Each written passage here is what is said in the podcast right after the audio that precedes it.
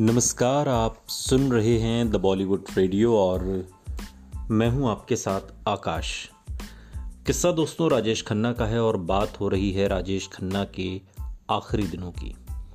राजेश खन्ना अब अपनी बेटियों के साथ ज़्यादा से ज़्यादा समय बिताना चाहते थे। कुछ महीने बाद दिसंबर में राजेश खन्ना का जन्मदिन मनाने के लिए परिवार ने गोवा जाने का प्लान बनाया। पूरा परिवार अपनी यादों के आईने में उनके साथ बिताए ज़्यादा से ज़्यादा खूबसूरत लम्हे समेट लेना चाहता था। वो लम्हे जो इस परिवार ने पिछले 20 साल में गंवाए थे।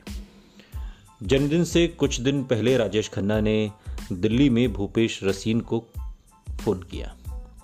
भूपेश को अभी तक वो बातचीत याद है। गोवा में अक्षय कुमार का घर है काका जी ने मुझसे कहा कि, यार भूपेश बच्चे चाहते हैं कि मेरा बर्थडे गोवा में मनाया जाए। तुम भी गोवा पहुँच जाओ। मैंने कहा, काका जी, आप तो जानते ही हैं कि मैं नया साल सिर्फ़ अपनी पत्नी और बच्चों के साथ मनाता हूँ। फिर वो ज़िद करने लगे कि हर्ष को मैं अपने साथ बम्बई से ले जाऊँ और मैं अपनी पत्नी माधवी के साथ दिल्ली से गोवा पहुँच जाऊँ। मैंने उन्हें टालना चाहा। मैंने सोचा कि ये उनके परिवार का मामला है, इसमें मेरा क्या काम? लेकिन काका जी बेहद जिद कर रहे थे। जब मैं बार बार टालता रहा तो वो अचानक से उखड़ गए। बहुत नाराज़ होकर बोले भूपेश तुम ऐसा कैसे कह सकते हो? तुम तो सब जानते हो। शायद शायद ये मेरा आखिरी बर्थडे हो। ये कहते कहते उनकी आवाज़ भर्रा गई और उन्होंने फ़ोन पटक दिया। करीब दो घंटे बाद राजेश खन्ना का फ़ोन फिर आया।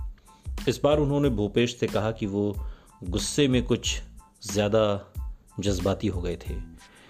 इस बार भूपेश ने उनसे हंसकर कहा कि वो गोवा पहुँच रहे हैं।